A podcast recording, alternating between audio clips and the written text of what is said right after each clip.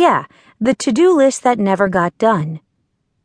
I can still picture your look of sheer panic when I told you I hadn't called about shutting off my water, or that I hadn't cleaned out my fridge. You were horrified. You said, "It's time to start adulting." He laughed. I recall thinking, God, how old is this chick and why is she so responsible? And boring, she added. You thought me too responsible and boring. Remembering all the ways she lit up every time she experienced something new, or how she melted in his arms. Boring would not be one of the words he'd used to describe her. Responsible, maybe. But boring? No, definitely not boring. And definitely beautiful. I remember that clearly. So fucking beautiful. She smiled wide, pulled the chair close to him, and sat down. I think you're just being sweet. I was a nervous wreck those 4 days, with all the things you made me do. Not sweet, just honest. We packed a lot of shit into 4 days, didn't we? She stood and walked to the kitchen, touching him lightly on the shoulder as she walked by. Not everything, though. Left some things undone. They'd parted ways knowing that falling in love would have been too easy. Their plans were already set in motion, and a clean break was the only way. They hadn't even exchanged phone numbers. He didn't know if she regretted that decision, but it was something he'd always wondered. Returning a moment later with a mug of coffee, she sat down again. You were so scared of everything back then, he continued.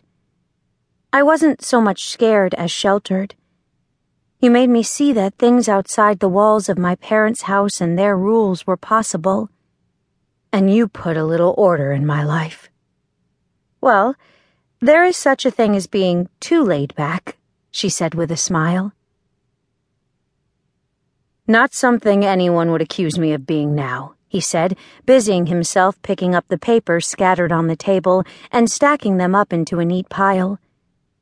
He looked up at her when her phone dinged with an incoming text, her smile quickly fading as she checked the screen. What is it? He asked, immediately alarmed by her reaction. Oh my God, she mouthed, and with a trembling hand she showed him her phone.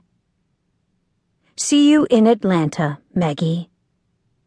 Attached to the text was a photo of her and her bandmates, the others' faces rubbed out with a black marker. What the hell? She cried. Atlanta. That's the first stop on our tour. He took the phone and tried to send out a reply text, but it bounced back as undeliverable. Fuck, he muttered under his breath. Can you tell where this was taken? Catching her tense shoulders and the way she swayed, he nudged her gently down into a chair. She shook her head side to side, squinting closer at the screen. We wear more or less the same thing every time we perform. It's our stage clothes. It's hard to say when that was taken. Oh my God, Jax. Is he going to hurt Nellie and Taylor? Oh God. Deep breaths. He slid his glass of water to her, but she pushed it away and stood up. I'm canceling the tour. I can't risk this nut hurting them. She began pacing around the room. They're my family. It's one thing for him to come after me, but to come after them, no, I won't allow them to get involved. Jax pulled her back down into the chair. Calm down, Meg. He's probably just pinpointing you, not saying he wants them out of the picture. Though it did look rather damning, he didn't want to add fuel to the fire when they didn't know this psycho's motives yet. You can't know that. He literally took them out of the picture. Jax took out his phone and dialed Joey.